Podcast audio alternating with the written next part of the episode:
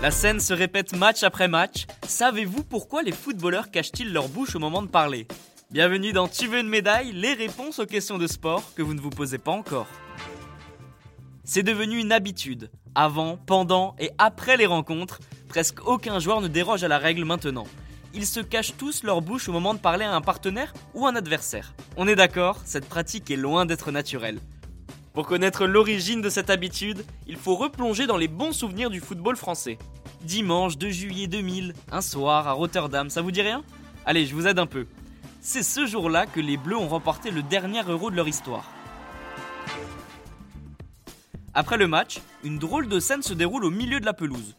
Le sélectionneur Roger Lemaire s'explique avec Didier Deschamps. Un moment qui peut paraître anodin. En réalité, le patron de l'équipe de France tente de convaincre le capitaine des Bleus de ne pas prendre sa retraite internationale. Mais ça, les gens ne l'apprennent qu'en regardant Stade 2. L'émission a fait décrypter l'échange entre les deux hommes par un spécialiste de la lecture sur les lèvres. Une première à ce moment-là. Et c'est à partir de cet événement que Didier Deschamps décide qu'il ne s'exprimera plus en public sans mettre la main devant sa bouche. Hmm, non. Depuis, la pratique s'est multipliée chez tous les joueurs de football. Cette habitude s'explique également par l'arrivée massive des caméras et des micros au bord des pelouses. Certaines émissions se consacrent même aux échanges des joueurs sur le terrain lors d'un match. Le but est de capter une phrase choc ou un dérapage. Mettre la main devant sa bouche au moment de parler permet aux joueurs de se protéger d'éventuelles sanctions. Et oui, en cas d'insulte ou de mots déplacés, des choses qui peuvent arriver en match, ils évitent donc une polémique ou une possible suspension. Et en parlant de phrase choc, la plus connue est certainement celle qu'adresse Marco Materazzi à Zinedine Zidane en finale de la Coupe du Monde 2006. On se demande tous encore ce qu'a pu dire l'italien en maestro français pour qu'il craque. Pour ceux qui ne se souviennent pas, le capitaine des Bleus avait mis un coup de tête à son adversaire. Les médias du monde entier avaient proposé leur version des faits, sans réellement se mettre d'accord sur ce qu'a pu prononcer l'italien. Alors oui, le football se joue avec les pieds, mais les mains prennent désormais une place importante dans ce sport. Et bien voilà, vous pouvez maintenant expliquer pourquoi les footballeurs cachent leur bouche au moment de parler.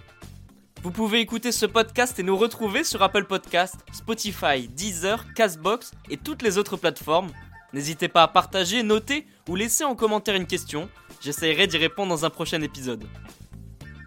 Je vous retrouve rapidement pour une prochaine question de sport dans Tu veux une médaille. À très vite.